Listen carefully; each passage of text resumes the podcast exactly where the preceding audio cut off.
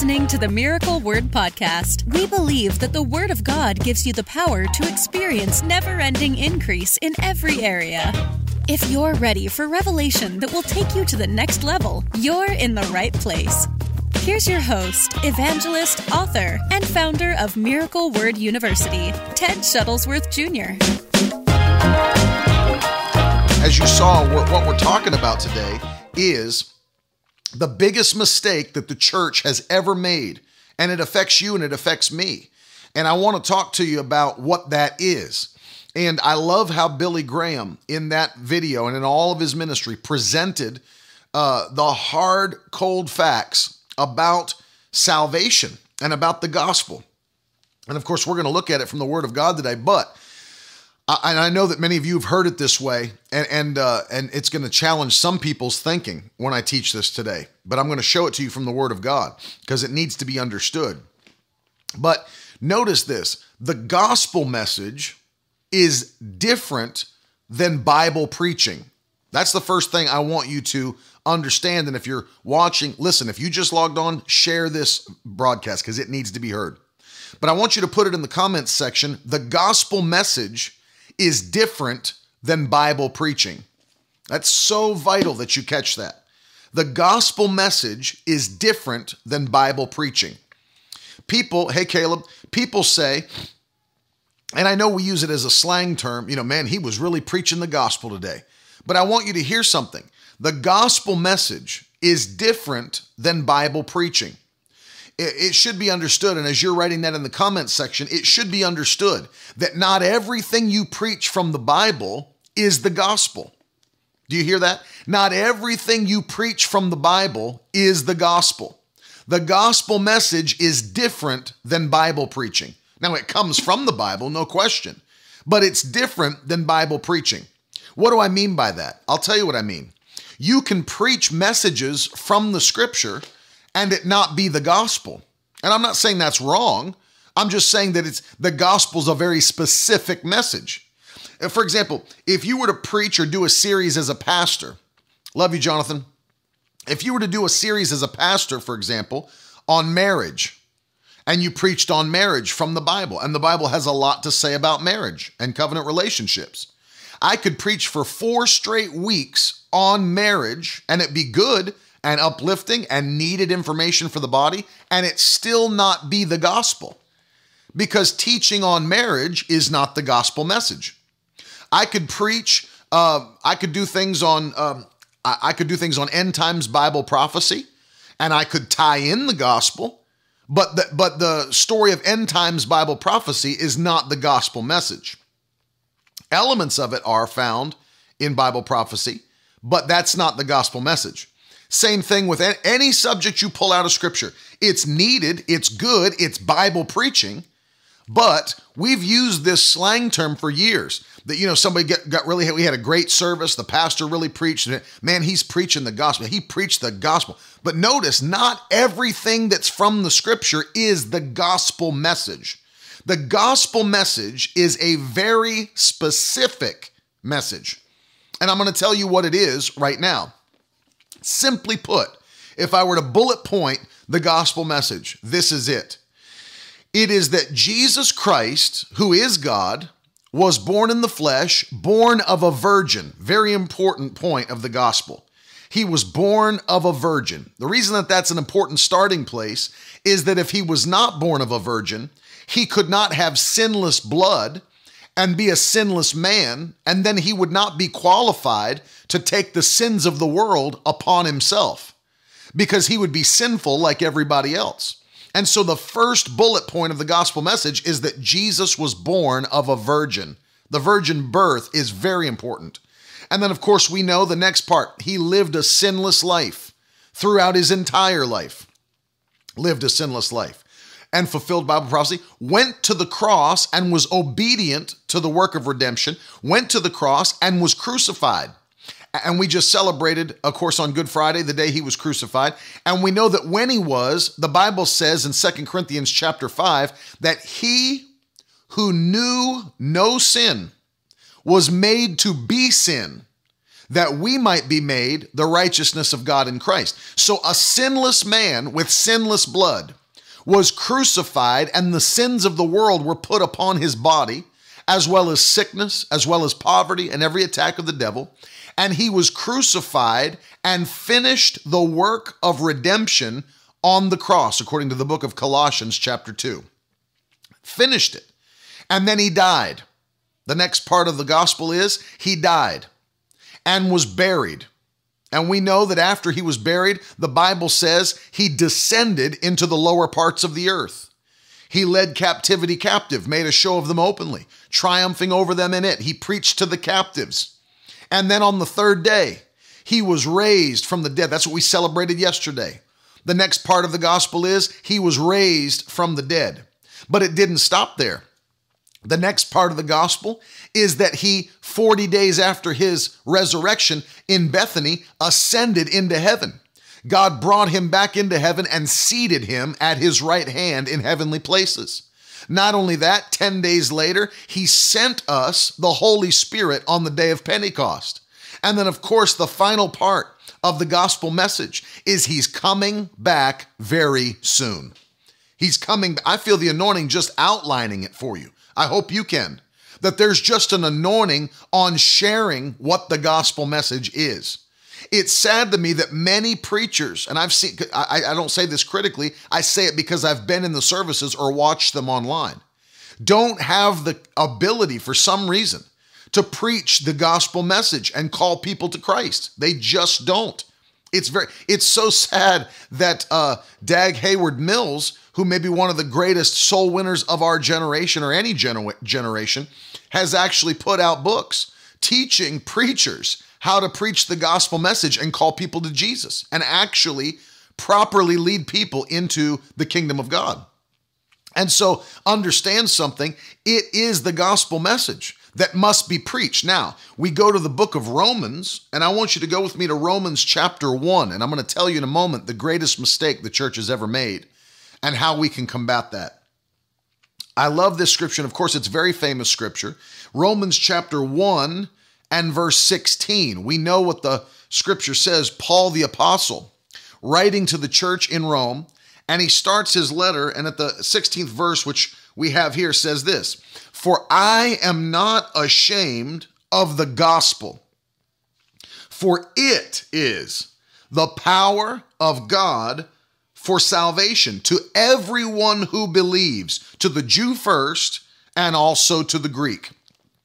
And so Paul makes it very clear and very plain that he's not ashamed of the gospel message. Well, why would he say that? Because there were people in that day that were trying to shame others for actually declaring Jesus was alive.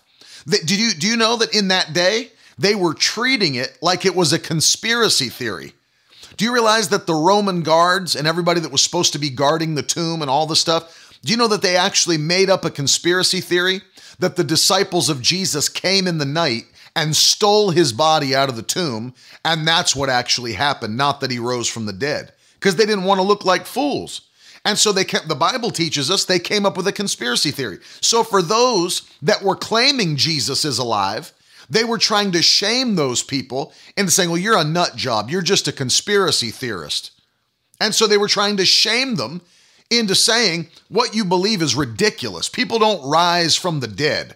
You know, that you disciples stole his body in the night, and they tried to shame people for believing the gospel message. And Paul, one of the most intelligent men in the Bible, if not the most, said, I'm not ashamed of the gospel of Jesus Christ, for it is.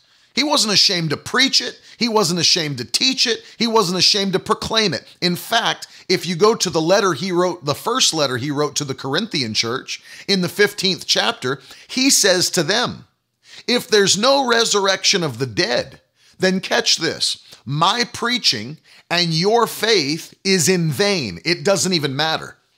So Paul, basing his entire faith on the resurrection of Christ, says to over five, well, probably at that point, maybe three hundred, but he said when Jesus showed himself, it was to over five hundred people after his resurrection. And he said, many of you are still alive right now. So maybe there were about three hundred let's just say conservatively, that were still alive as Paul was preaching it to them. And so Paul said, I'm not ashamed of it. I don't think it's a conspiracy theory. It's the power of God unto salvation. Paul knew that if there's no resurrection, there's no salvation. And so this verse we have, Romans one sixteen, so vital you catch it. I'm not ashamed of the gospel of Jesus Christ, for it is the power. It is. Now catch this. What is Paul teaching them? He's saying the gospel itself is the power of God unto salvation. So let's stop there for a moment and understand something. There it, Paul's teaching this, and I'll, I'll take you to another portion of Romans in a moment and give you the more full teaching. But Paul said, there is no salvation without the gospel message. You see that? Paul said, there is no salvation without the gospel message.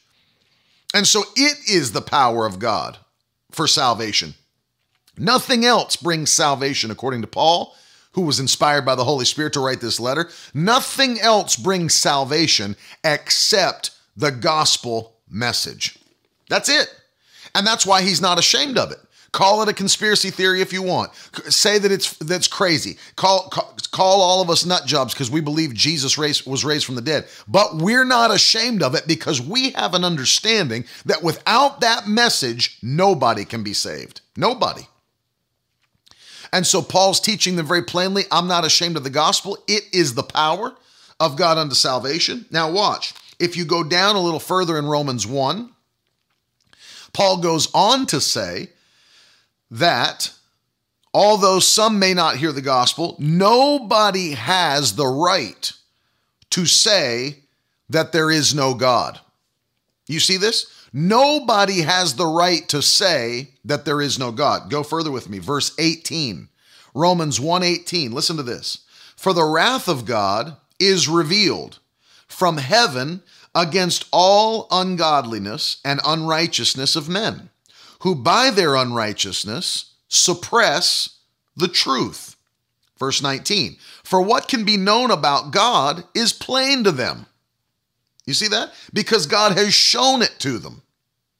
Verse twenty, for his invisible attributes, namely his eternal power and divine nature, have been clearly perceived ever since the creation of the world. You see that? In the things that have been made. So they are without excuse. Do you see that? So Paul's saying that in creation itself, there's enough evidence of his divine nature that nobody can deny. I mean, they can if they want because they have a free will, but he's saying they are unjustified in saying God does not exist. You would have to be a total fool, even considering science. You hear what I'm saying? Even considering science. Let me explain to you what I mean. If you just went by the laws of, th- of, of thermodynamics, okay, the laws of physics. The second law of thermodynamics, look it up for yourself, is the law of entropy. It, to give you a short explanation of what that means, the law of entropy tells us, and you know this to be true, it's not like a deep thing, that everything in nature moves from order to chaos. It doesn't move from chaos to order. The law of entropy, it's a law of physics, tells us everything in nature moves from order to chaos. Let me give you an example. If you go to the beach and you create order by going and building a sandcastle on the shore, you're creating order that builds a sandcastle.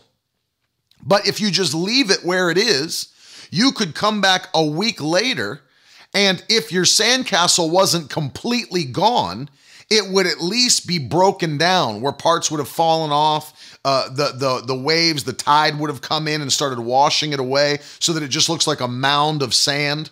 Well, what just happened?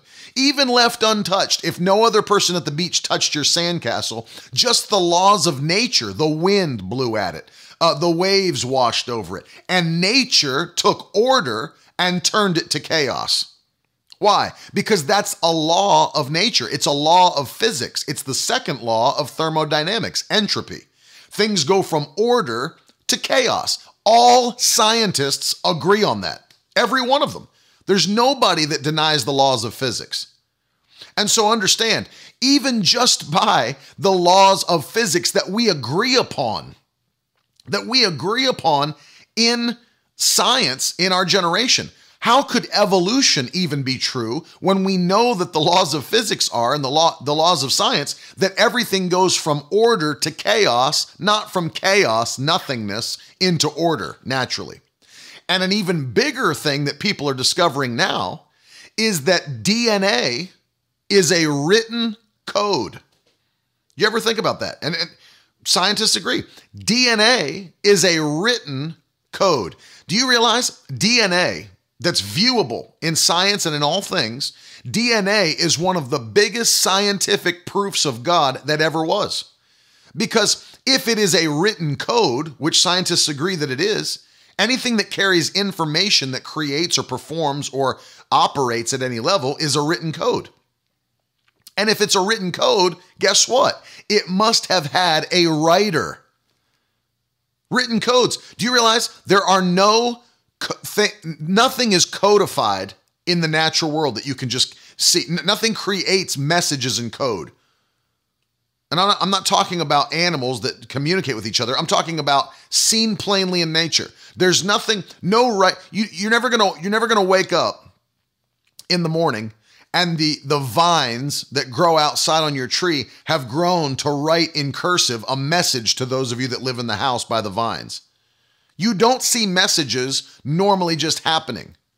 You realize that. It, anything that's codified, anything that is a, a, a written form of communication or code has to have a writer. Even when animals communicate with each other, they're the ones sending the message to the other animals. So it's not like, you know, uh, if a lion's walking through the jungle and a monkey's in a tree, that just like a monkey sound happens somehow in the jungle so that all the monkeys know that danger's coming.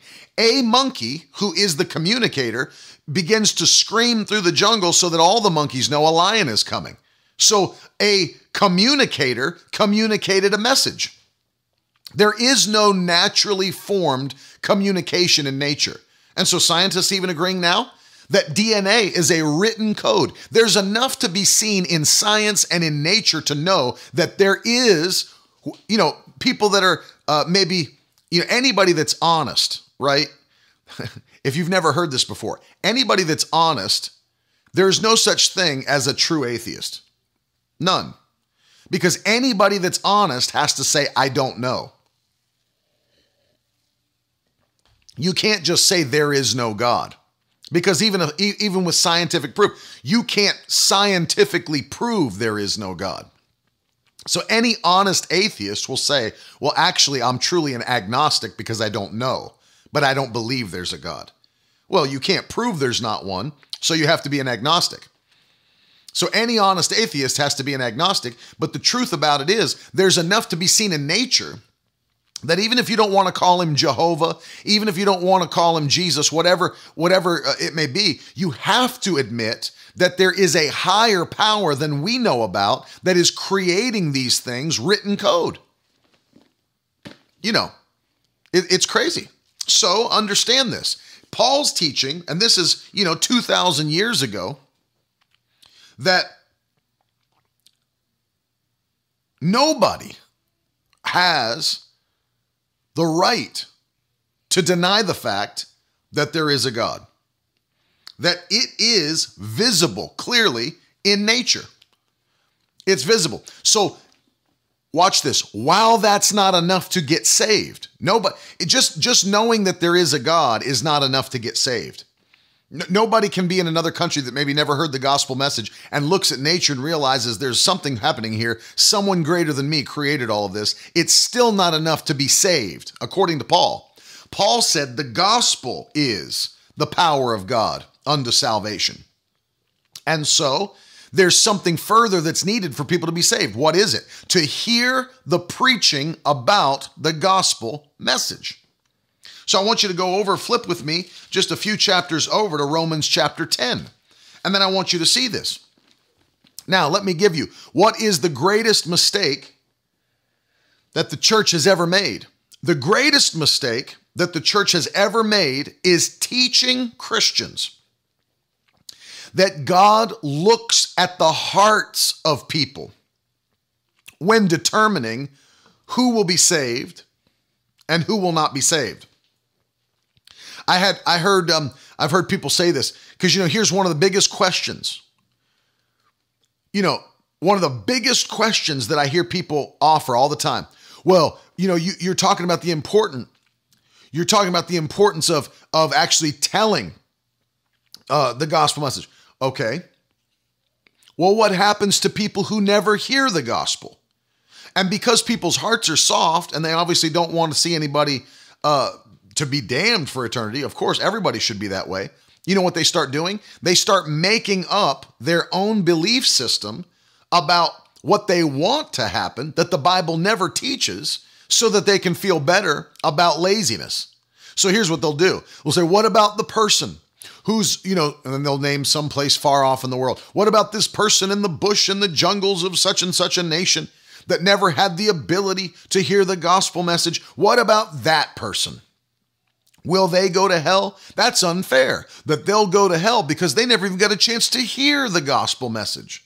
Well, let me just talk to you about that, because then they start saying, well, what really happens is God just looks at the state of their heart. If they were searching for something, if they were searching for a higher power, then God looks at that and sees, see, they wanted to know, but they just never got a chance to know. The problem with believing that way is that you begin to teach and believe that there's a back door into heaven. What you begin to teach and believe is you don't need Jesus to go to heaven. And it's heretical. It's dangerous and it's heretical. And what's really happened is churches have created this doctrine and this belief system, whether they teach it as doctrine or not, it's taught. I've had Christians say it to me. I have, I've had preachers say it to me. Well, God looks at the nature of their heart. That's not in the Bible. That's not in the Bible. In, in order for you to say that, you would have to be calling uh, uh, Paul incorrect, because Paul said it's the gospel that's the power of God unto salvation. Nothing else can bring people, and I'm going to prove that to you from Romans chapter ten. I'm going to prove it to you. Listen to this. Let's start with Romans chapter ten and verse eight. But what does it say? The word is near you, in your mouth and in your heart. That is the word of faith that we proclaim. Because if you confess with your mouth that Jesus is Lord, and you can uh, believe in your heart that God raised him from the dead, you will be saved. For with the heart one believes and is justified, and with the mouth one confesses and is saved. For the scripture says, everyone who believes in him will not be put to shame. Look at this. For there is no distinction between Jew and Greek. The same Lord is Lord of all. Now let me jump down with you to um, verse thirteen. For everyone who calls on the name of the Lord shall be saved. Verse fourteen. This is where it gets very, very important for you to understand. How then will they call on him in whom they've not believed? That's number one. Number one step. How can you call on someone that you don't believe in? Number two, how are they to believe in him of whom they've never heard? You can't believe in Jesus and his saving power if you've never heard of Jesus. Paul's making that point right now. And how are they to hear without someone preaching? That's number three. And how are they to preach unless they are sent? That's number four. And so you, you see how Paul's breaking it down? He's breaking it down methodically. First of all, preachers must be sent. That's called the Great Commission. Jesus already did that. Go into all the world, preach the gospel to every creature. Those that believe and are baptized will be saved. Those that don't believe will be damned. And so understand something, that uh, that's already happened. Preachers have been sent. But notice, it is the free will of the preacher that has to make up their mind, I will obey the commands of the Great Commission.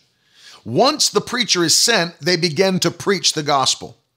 Once the gospel is preached, the people who hear it can now believe in the gospel and believe the message. And then finally, they can accept Christ as the gospel touches their heart. And the gospel is the power of God unto salvation. And the Holy Ghost draws them to the Father. And then grace, it, it, it takes its it, it takes its final uh, place or mission in their life. So you understand, it cannot happen without the gospel.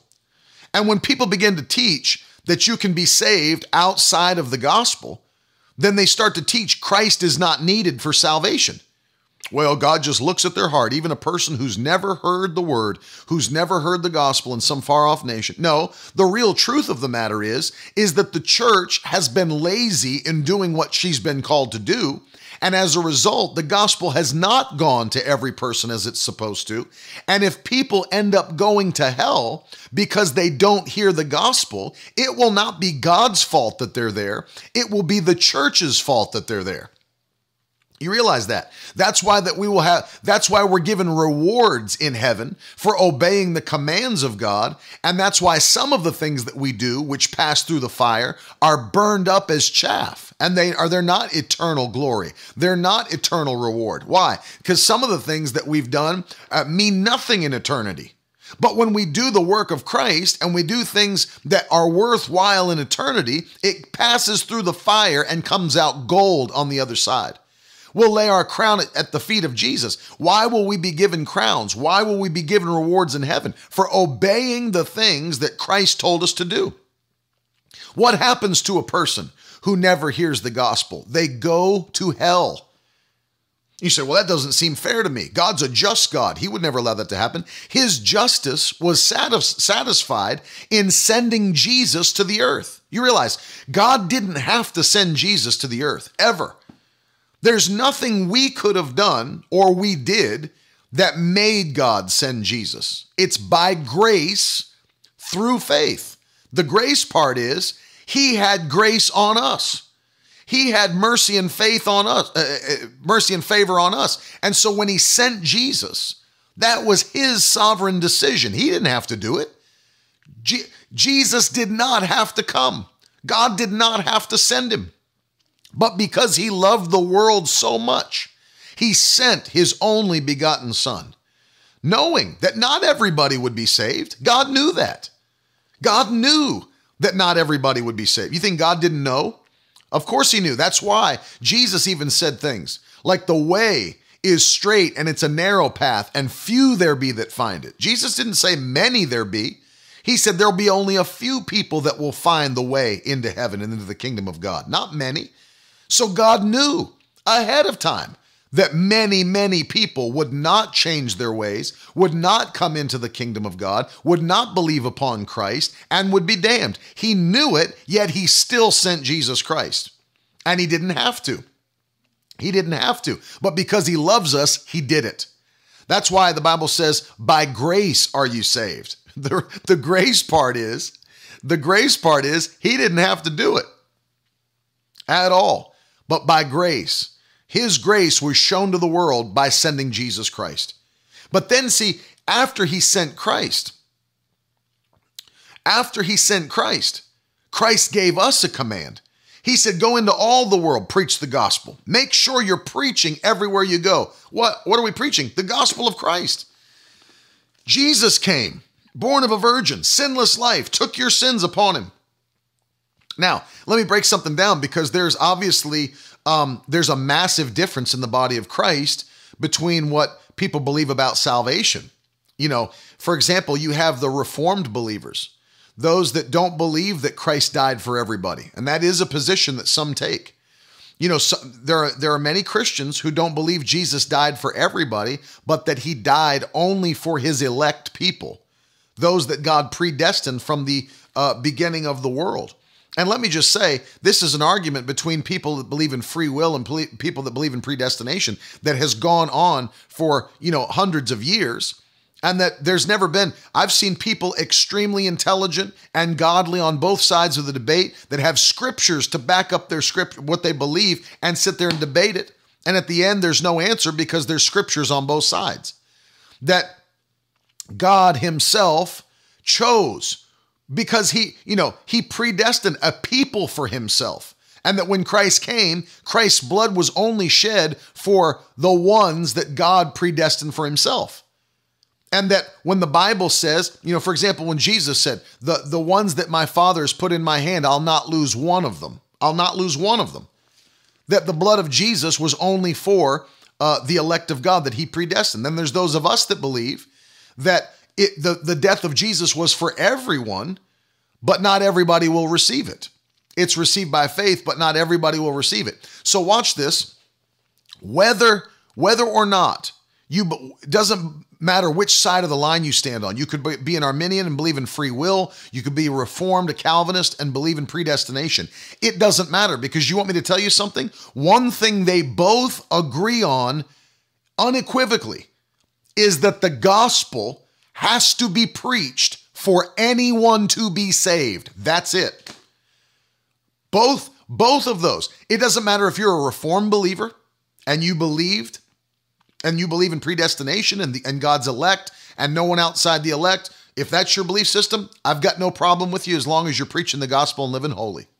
If you're on the other side of the debate and you believe in free will and, and you believe in synergistic salvation, that you play a part and God plays a part, I've got no problem with you as long as you're preaching the gospel and living holy.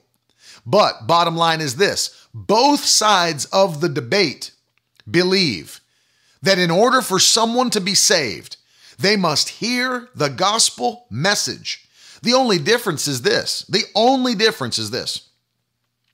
People that are Reformed believe, Calvinists, that if you are one of the people God chose to be saved, when you hear the gospel preached, you will believe it and you'll not be able to resist the grace that's being delegated to you through the gospel message. You won't be able to resist it. You will be saved. You cannot resist it. It's impossible, because God predestines you not only to hear the gospel, but to be saved and believe it. So you will believe it. That's called monergistic salvation. It's the, the, the belief that all of the steps of salvation lie with God and none of them lie with men.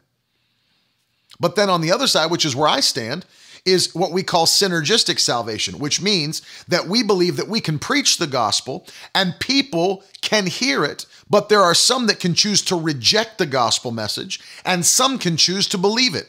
And their faith or their belief in this message is what determines salvation. The Bible says that if you'll confess with your mouth and believe in your heart God raised Jesus from the dead, you shall be saved. Obviously saying that if you don't, you'll be damned. Now, whether... I don't I don't get super dogmatic about this, because, as I said, this is something that has raged for hundreds of years. And in, in, in, if you study it honestly, and if you're honest about the study, it doesn't matter. I know people will act like it does. If you look at what Christ commanded us to do, it actually doesn't matter. Because think of it from this standpoint. Whether you believe in God's elect or whether you believe that everybody has the opportunity to be saved, all of us are still required to preach the gospel to every creature. That never changes. You know, if a Reformed person is asked, well, then if you believe it's all predestined, why do you still preach the gospel? And their answer always is, because the Bible commands us to preach the gospel. And as Christians, we're to obey the Bible. As a, a Reformed person, who, who or as a free will person, an Arminian that believes in synergistic salvation, they say, why do you preach the gospel? You say, well, if we don't preach the gospel, people will never hear it and they won't have a chance to be saved. Both people believe the same thing. It's just differences of why they do it. Go on further than that. I mean, uh, whether, whether you believe that uh, you have the ability to uh, interact with God and your faith Uh, locks the salvation in, or whether you believe that it's God alone who does all of it on the behalf of, behalf of his elect, doesn't matter, because both sides of the spectrum believe that in order to go to heaven, you've got to continue living holy until the end of your life or until Jesus comes. The, the, those that are Reformed, those that are Calvinists, call that the perseverance of the saints. That if you're truly saved, you will continue in acts of holiness and righteousness until you die or until Jesus comes.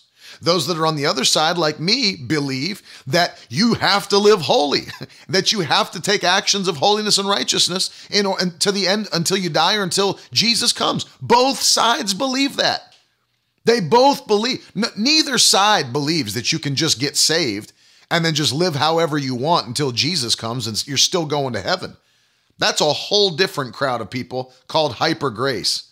And they're not Reformed, nor are they truly Pentecostal or charismatic. Because nobody believes, nobody that has orthodox understanding of Christianity believes that you can live any way you want to live and still go to heaven. Nobody believes that. Pentecostals and charismatics believe that if you get saved and then you go back into living in sin and unrighteousness and turn your back on God, they believe you've lost your salvation, that you backslide. People that are Reformed Calvinists believe that if you get saved and, and whatever, you convert, but you go on living however you want to live and living in sin and living in unrighteousness, their belief is you were never really saved. You were not one of God's elect, because one of the things that will prove you were is acts of righteousness and acts of holiness until Jesus comes or until you die, the perseverance of the saints. So both believe the same thing. They just believe it for different reasons, but they both believe it. You've got to live for God. You've got to live for Christ. Jesus is coming and you've got to live for him. You need to hear the gospel to be saved. Both sides believe that. Without holiness, no man will see the Lord. Both sides believe the same thing. So you understand that. We, we, we both understand that it takes the gospel to be saved, and we both understand that we have to live for Christ with all of our hearts. Love the Lord your God with all your heart, all your soul, all your mind. Same thing. Love your neighbors yourself. Those things have to be obeyed. So without, you don't have to get into a debate. All you need to understand is we both believe sinners need the gospel. It's just the way we believe how they'll react to the gospel. But that's not our job anyway. It's not my job. Pentecostals believe this. Reformed Calvinists believe this. It's not our job to make people respond to the gospel. It's not any Christian's job to do that. No Christian. Our job is only to preach the gospel with boldness and to let people know the message of Christ. And then, whether, depending on what side you fall on, they will then, they will then, whether you believe God will monergistically pull them into the kingdom because of the fact that they are his elect and they can't resist his grace and they'll come in, or you believe, like a sinner just does, that they'll believe the message of the gospel and by faith choose to confess that Jesus is Lord and believe in their heart God raised him from the dead and they come into the kingdom. But neither side believe that it's our job to force people to believe. You can't force people to believe, nor can you debate somebody into the kingdom of God. And one of the worst things that's ever been taught to believers is that when people don't hear the gospel, they somehow get this other judgment from God where, you know, well, I'm, I'm just going to look at their heart and see how they felt towards my creation. God doesn't do that. That's the whole reason he sent Jesus. They've got to have Christ as their Savior if they're going to be in heaven. There's no way around. Notice, do you, do you remember what Jesus called himself? What is one of the names that Jesus gave to himself? He said, I am the door. The door. If you're coming, remember this, if you're coming into the kingdom, you must come through the door. You must. There's no, um, I remember when I was growing up, there was an old gospel song that we used to sing in church. It was like, God's got a way that you can't go over. God's got a way that you can't go under. God's got a way and you can't go around it. Oh, you must come in at the door. That was the song we sang. You must come in at the door. That's the gospel. Jesus is the door. He is the door. There's no way to the Father without the door. You've got to come through the door. There's no back door into heaven. Nobody else is the door. You've got to come in through the door, who is Jesus Christ. He is the way. He is the truth. He is the life. No man can come to the Father except by me. That's what he said. That's what he said. And so understand, when we start to teach people, see, because what ends up happening is we minimize the importance of preaching the gospel. That is so dangerous, to minimize the importance. That's why I'm warning you on a Monday, on a brand new week, because this is one of the most dangerous things. And what sparked it in my spirit is I see again, you know, even during this uh, this coronavirus COVID quarantine, and you hear people that just want to, I've, I've heard people get on, you're doing the wrong thing. What, what you should really be doing is just spreading a message of hope that we're going to get out of this one day. That's no hope. The hope is that no matter what happens, no matter what happens, that there is a heaven and there is a hell. And before you die, you'd better be ready to see Jesus when he comes or when you die. The true thing that needs to be done is that there is an urgency. Now, let me get into the final part of this because I want you to hear it. It is dangerous for people to minimize the importance of the gospel message. I'm saddened personally if I go to churches. You know what saddened me? Forget pastors, forget all that. Let's just talk about where I'm at. I'm an evangelist. I'm an evangelist. That's what God's called me to do. And one of the things that saddens me, I was just speaking with a pastor who's an extremely intelligent man. His church is growing, building his church, just preached for him. And he told me a few years ago, when I first met him, you know what he said to me? He said, man, it is so refreshing to meet an evangelist that is still willing to give altar calls for the lost. I thought to myself, what? What are you talking about? Because, you know, I don't, not, not I'm not saying a high, high mind or whatever, but I, I don't associate with people that, you know, first of all, I just don't associate with people that don't, that aren't serious about what God's called them to do. But he says to me, he goes, man, it's so refreshing to, to talk to a, a, an evangelist and to see one in action that still uh, gives altar calls at the end of their preaching for people to be saved. I thought, what? He said, oh yeah. He said, the last uh, few evangelists that we've had uh, into our church to preach and to hold meetings and stuff, he said, they none of them give altar calls anymore. I said, what? He said, yeah, they don't really preach on salvation and give, and give an altar call to be saved. They preach on other stuff. I thought, well, they're, then they're not an evangelist. Because uh, in the Bible, of course, Philip being one of the only examples we have in Christ, you know, a, an evangelist... to evangelize. They're going out and they're preaching the gospel message. We know what Philip did in Samaria. He preached the gospel of Christ to those in Samaria, saw signs and wonders and healing miracles and deliverances from demonic possession. And the people were saved, they were healed, and then the apostles came and they were all filled with the Holy Ghost. So three things that should be, should be seen in the ministry of an evangelist. You should see conversions and salvation. You should see healing miracles. And you should see demons being cast out, along with healing miracles. And you should see people getting baptized in the Holy Ghost with the evidence of speaking in other tongues. But he told me, he said, they won't do that. He said, they, a lot of guys now, they just don't, they won't give altar calls. They won't. And it's like, whatever you may think about an actual altar call and people coming to an altar to pray the prayer of salvation and to, uh, you know, whatever you may think about that method, because I know there's people that don't agree with it. But, you know, the Bible says that if you'll confess me in front of men, then I'll confess you before my Father in heaven. But if you deny me in front of men, then I'll deny you in front of my Father in heaven.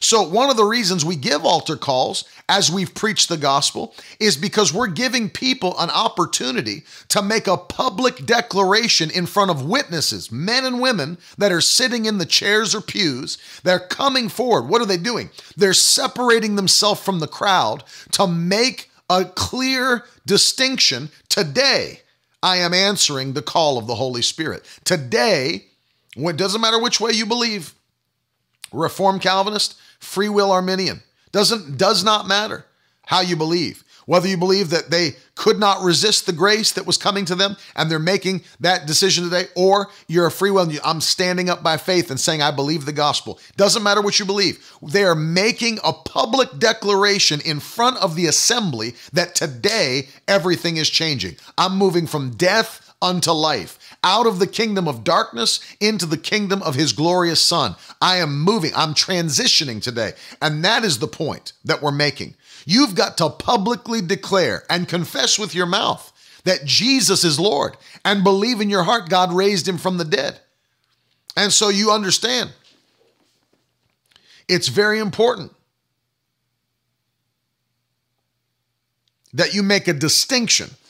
What's the distinction? I'm confessing in front of men, just like the Bible says. I'm not ashamed. One of the things my Uncle Tiff has said for years that I really, I really like. You know, he he said there's a it, it's it's very it's it's it's horrible to see what we would call camouflage Christianity. What is camouflage Christianity? Everybody just stay in your seat. Everybody put your head down. Nobody look around. You know, I want. I want you to just, you know, everybody back here, close your eyes. I don't want anybody to be embarrassed. Camouflage Christianity. You know, don't get out of your seat. If you pray this prayer, you know, even you can just say it under your breath or say it in your heart, whatever's, whatever you're comfortable with. You know, that people give altar calls like that if they even do anymore. You know, nobody looking around. We don't want to embarrass anybody. Embarrass anybody. Let me just say something to you. If you, if you, if you, and, and I love that, camouflage altar calls lead to camouflage Christians. So what, what ends up happening? Everybody, we don't want to embarrass anybody. So just bow your head and close your eyes. And, you know, I want everybody, even if you just pray it in your heart, you know, God hears your heart. And you don't have to say anything. I mean, literally, that's that's where we've gotten because we don't want to embarrass anyone. We don't want there to be any uncomfortable feelings in the congregation. And so what happens is you've got camouflage altar calls, which produce camouflage Christians. So I, I always say it this way. If you can't live for Christ in a, in, in a room full of people that want you to, you'll never do it in a world full of people that don't want you to. Think about that. If you can't live for Jesus in a room full of people that want you to live for him, you'll never do it in a world full of people that don't want you to do it. There's got to be a boldness. That's why many times if I'm giving an altar call, I've done it many times where I'll say, nobody looking down, nobody closing your eyes, nobody bowing your head. I want everyone's eyes up and everyone looking around. Because when we do this, it is not a moment of embarrassment. It's a moment of victory and joy. People are moving from death unto life. It's not something to be embarrassed about. Listen, so well, then we'll know who the sinners are in the congregation. Let me give you a heads up. We were all sinners. All of us. Nobody that's going to heaven was never a sinner. All have sinned and fallen short of the glory of God. Everyone's born in uh, iniquity and unrighteousness. Nobody's Nobody's right. Every person's righteousness is as filthy rags. That's why that he became our righteousness and we can have him as our righteousness. There's nobody in the congregation that didn't have to say the prayer, that didn't have to stand at the altar. It is a baseline, fundamental truth. Everybody was a sinner. So there's no, no reason for people to be embarrassed when they come to the altar. Every other person in the room that's not coming to the altar had to come to the altar at one point in their life. And we want you to come to the altar and we love you. We're not here to condemn you. We're not here to, you know, sit here and say, I can't believe hell hasn't opened up under your feet and sucked you down into the floor. No, we want you to be saved. We want you to be transferred into the kingdom of light. We want you to be. Not against you, we're for you. And so it, we've been, we've given it a bad rap.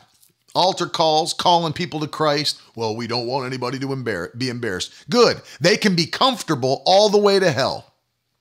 Well, brother, you know, we don't really do altar calls because that's kind of an awkward moment. You know what's going to be more awkward is when they wake up in hell and wonder, how come they never called me to Christ? Why did they never tell me about this? Why did they never warn me? Why did they never give me an opportunity to have what they had? That'll be awkward.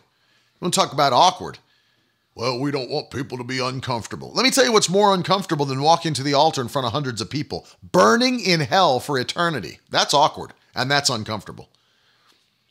And we have gotten so narrow-minded in the body of Christ that we've put the comfort of people in a church service above their eternal soul. Fools. Fools have done that. Fools have crept into the body of Christ and preached a message of comfort, which Jesus never preached. He didn't preach a message of comfort. He said, take up your cross and follow me. He said, you'll be hated all over the world for my name's sake. That's what Jesus taught. Not that you'll be comfortable with the Antichrist spirit walking through the world. No, he didn't teach that. He said, you'll be hated all over the world for my name's sake. He said, if they hated the master of the house, they'll hate you too because of me. You'll be persecuted for my name's sake. Of course, that's happening all over the world. Now we're getting a small taste of it in the United States. And we're going to find. We're going to find out why. We're going to find out who. I might play the prophecy tomorrow. I prophesied this uh, back last year in the fall. I prophesied it in West Virginia that something was going to take place in twenty twenty where God was going to allow everything that was not him to be torn down. Everything that he was not in. Everything that was flesh built, he was going to allow to be torn down. And he said, and I, I prophesied this in the fall, that you're going to see a group of people that God was in, that they were obedient to him. He'll lift them up head and shoulders above the rest. And some of them you will never have heard of before. And I believe the time we're going through right now is actually a pruning time, that we're going to see who's truly on the Lord's side and who's not. We're going to truly see who stands up for the kingdom of God and who does not. And I truly believe this is God fulfilling what he said he was going to do, without question. And one of the biggest lies that's been spewed in the church is that the gospel is not important. And we've preached a message of comfort, and we've preached a seeker-sensitive message, and we've never preached against or about sin. When I was growing up, they used to preach about sin all the time. Some of you are watching me that grew up in church. You remember. You can remember when they preached against sin and preached repentance, that you've got to come to Christ. Change. You've got your life must be changed. Now they don't. No matter what you've done, you know, it's not about what you do that brings your salvation. It's all about what he did. You know, let me tell you something. If you're going to receive what he did, it will change what you do. Because what he did changes what you do. If you're watching, put it in the comments. Put it in the comments. What he did changes what I do. I want you to write that. Every person watching YouTube, Facebook, Periscope. What he did changes what I do. Pop it in. What he did changes what I do, because I don't live the way I used to live. I don't talk the way I used to talk. I don't go where I used to go. I don't do what I used to do. What he did changes what I do. And that's the key. My life is not the same. As one old country preacher said, now I walk right, talk right, and spit white. Don't even rub snuff or chew tobacco anymore. I walk right, talk right, and spit white. What he did changes what I do. So anybody, any nut job that's out there preaching, it's not about what you do. It's about what he did. If you truly believe that, you don't understand the Bible. You don't understand the Bible. Repentance does not mean you just said sorry. Repentance means you changed your direction and went the other way. To repent, changed your direction and went the other way. What he did changes what I do. What does that mean? It means my life's not like it used to be. It's that the, the prayer of salvation was not fire insurance. So I just don't go to hell, but now I can still live any way I want. Listen to me. And I, I grew up thinking different because nobody truly taught me what Reformed Calvinists actually believe. We taught, you know, that they believed once saved, always saved meant that you could live any way you want and you were still a Christian. And it's not what they believe. And it's not what Pentecostals believe either. Even Baptists that are Calvinists or Presbyterian, Reformed Presbyterians believe that when you are saved, the proof of your salvation is your perseverance in righteousness and holiness, right actions, right living. Jesus said, you'll know them by their fruit. Pentecostals believe the same, Cal- and charismatics, that if you are saved, the proof of your salvation is that your life has changed. That's why they believe that you can backslide, because if you quit living for Christ and you go back to an old way of living, getting drunk, getting high, sleeping around, whatever it might be, that you've lost, you walked away from what God did in your life. It's different on the other side of the aisle. Those people just believe you were never truly saved in the first place. But both agree that what he did changes what you do. No question about that. Changes what you do. And it's very important, very important to know that this word must be obeyed. And I'm telling you now, the reason I'm preaching this to you today on a Monday, as we start this new week after the Passion Week, is that now that all those things that have happened, thank God for them. People were saved this weekend. Thank God they were. I got messages. People were saved in the parking lot ministry. People were saved as we had all these things happen online. We had people contact the ministry. People were saved. Thank you, Jesus. But now that we understand what's going on, it's important to know, important to know that this message, I'm praying that what this does for you today is that this puts an urgency. Love you, Tanya. This puts an urgency in your spirit to not be one of those people that um, just coasts through life on cruise control, that literally just sits there and says, well, you know, if God's going to save him, he'll find a way to get it done. No, God's put specific people in your life. I call them your circle of influence. You see them daily. Sometimes you see them weekly, but they're people I'll never meet. They're people I'll never know. They won't hear it from me. They'll hear it from you. And that's why there's got to be an urgency in your spirit. Jesus imparted this urgency into his disciples in the Gospel of John chapter nine and verse four, when he said, we must work the works of him who sent me while it is yet day, for the night is coming where no man can work. No man. No man can work. What does that mean? The gospel is a limited time offer.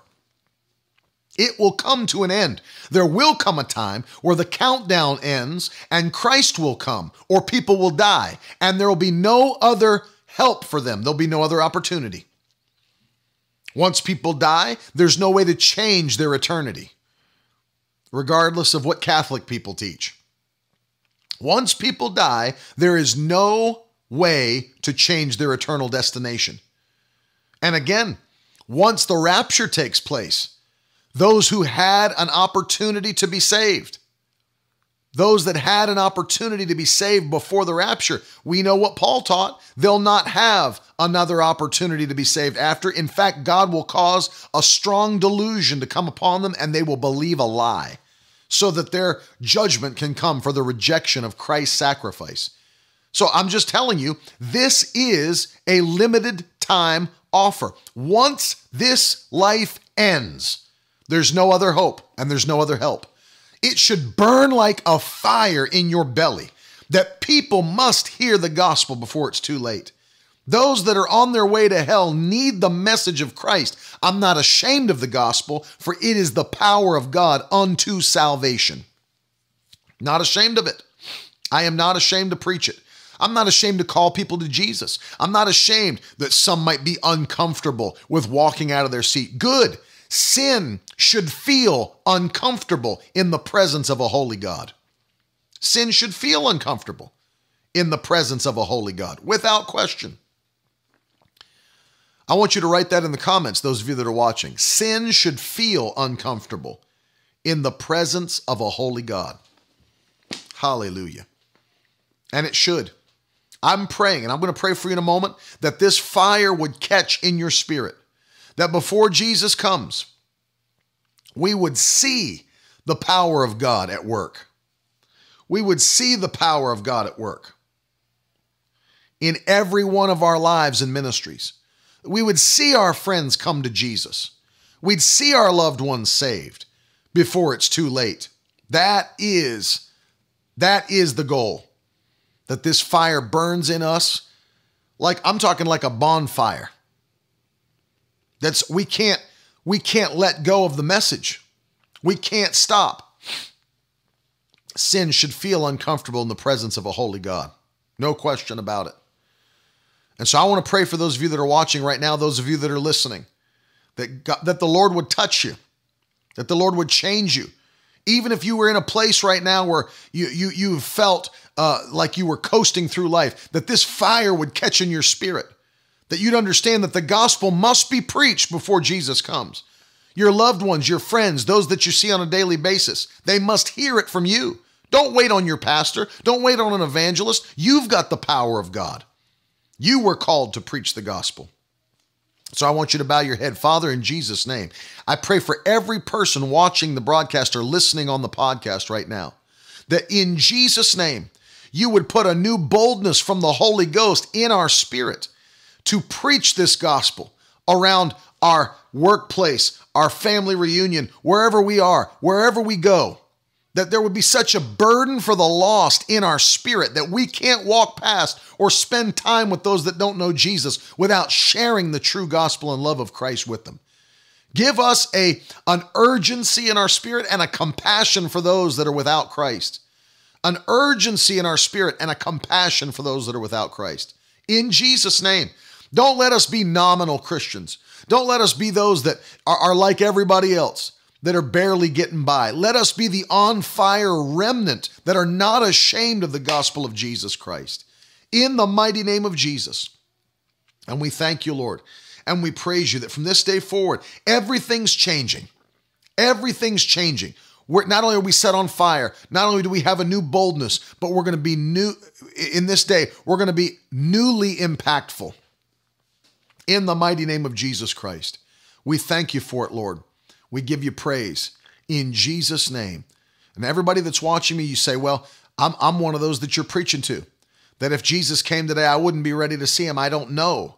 My life, there are things in my, my life that are not, not right, keeping me from serving the Lord. I want those of you that are watching or listening to pray this prayer of salvation with me right now. Father, in Jesus' name, thank you for sending your son to die for me. I ask you now, forgive me of my sin. Make me new. I confess Jesus is Lord, and I believe you raised him from the dead. In Jesus' name, give me the power and the boldness to live for you. Amen. Listen, if you prayed that prayer, here's what I want you to do. I want you to go to my website, miracle word dot com, and I want you to click the button that says, I just got saved. I have some things I want to send to you for free. And I want to encourage you to take next steps with Jesus Christ from this day forward. We love you very much. Those of you that are watching me, in just a second, I have a video that I'm going to show you that'll make you laugh. But I want to encourage those of you that are watching, if you've not done so today, I want to encourage you to sow a seed. You know, one of the things that we're talking about as we're preaching this gospel around the world, last week twice, I got the opportunity to preach to over eighty million plus homes, potentially. Who knows how many people living in those homes? Let's just say if there were only two, a potential one hundred sixty million people that I got the opportunity to preach to twice last week that are hearing the gospel preached. We had so many testimonies coming in from every different nation watching. Supernatural, instant healing, instant deliverance. It was so, so powerful. As you're sowing, and thank you, Crystal, for doing that, as you're sowing seeds, let me encourage you about what's happening. You're sowing into a ministry that is nonstop taking the gospel to the world, taking the gospel to this nation and other nations. You're sowing into a ministry that is constantly blessing the poor. That's why we play that video at the beginning of the broadcast, because we want you to understand that one of the things that's taking place is that daily, and we're in the top of the top givers to that organization, blessing the poor around the world. This is a ministry that cares about people and loves those that don't know Jesus and loves those that know Jesus. That's why we take time on the broadcast with you to teach and to preach and to stir your faith. But also, as you're sowing into this ministry, not only will you be blessed, that's a promise from Scripture, but you are sending blessing to somebody else. And so today I want you to pray right now, and we'll pray together, but I want you to hear what the Holy Spirit is saying to you. And I want you to sow a seed by faith. There are people that are partnering with us over the, all over the world. You see some of their names coming across the screen right now. Those are people that are standing with this ministry and believing God for increase. Not just in their life, increase in our generation. We're, we're declaring this generation will not be destroyed. Our generation will be saved. And when you sow, that's what you're sowing into. The power of God. The power of God. And so I want you to pray with us. Father, in Jesus' name, speak to every man and woman that's watching the broadcast. I pray you give them an instruction from heaven about what you would have them to sow as a seed financially today into this ministry. And as they sow it, we thank you that not only is a harvest coming back to their house, and this is our year of violent increase, expedited favor, but also others around the world will be blessed because of what they sow today. We thank you, Lord, and we give you praise in Jesus' name. Amen. How can you sow a seed? Well, it's very easy. If you're in the United States, you can use Cash App. The information's on the screen. You can use PayPal, or if you'd like to use Venmo, it's the same as the Cash App uh, username. If you're on Twitter, if you're on Facebook, Periscope, you can use hashtag donate in the comments. But the easiest way to sow a seed is to go to miracle word dot com and click on the give button. And those of you that Feel in your spirit to stand with Carolyn and with me as partners of this ministry. There's a button that says partner. You can click on that and fill out a form and stand with us on a monthly basis. Can I tell you, thank you, Crystal. Can I tell you, one of the things that really excites me is that people are feeling the fire and understanding the urgency before Jesus comes. And not only are people partnering with this ministry, but people are feeling the tug of the Holy Spirit. We've had people calling in one after the other and saying, you know, I was only, I was partnered with you at eighty-five dollars a month, but can you increase that? We want to partner with you at one hundred dollars a month. Some have called back and said, can you increase our monthly gift? We want to partner at two hundred dollars a month, some much more. But what we're encouraging you to do is what the Holy Spirit is telling you to do. You can never go wrong following the voice of the Lord.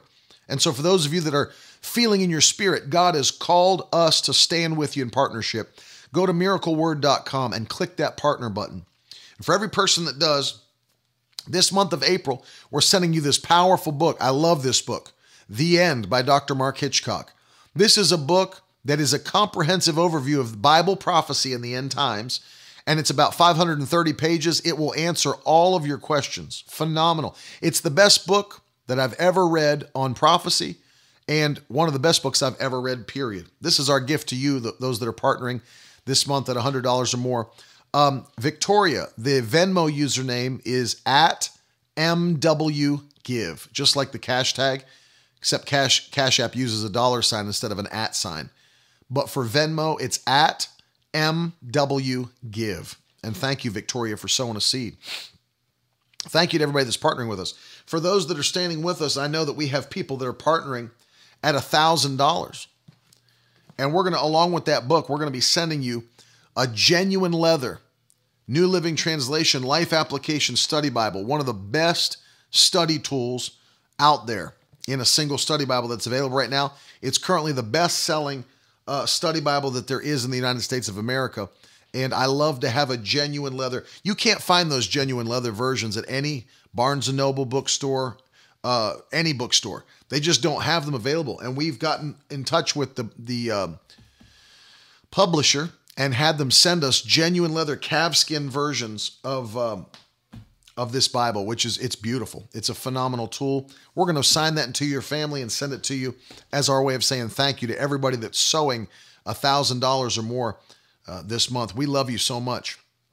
And of course, those of you that are uh, sowing as, as partners this month, we're going to send you that book on the end times. It'll bless you, man. That thing is, it's one of the best books ever.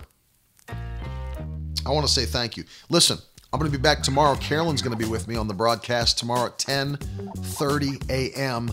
And uh, it's going to be great. Thank you to everybody that's sewing today. We love and appreciate you guys so very much. And uh, I just thought something to finish the day laughing. Uh, I got a video for you as we're going out today. This is a video of worship fails. One of my one of my favorite things. I've had my share of worship fails. But this is just a little compilation for you guys. One of my favorite things to watch. I love you, and we'll be back with you again in the morning, ten thirty a.m., and uh, we'll talk to you again very soon. Thanks to everybody that gave. Thanks for everybody that's hanging with us. We love you so much. I'll see you later. Now that's the stuff leaders should be made of.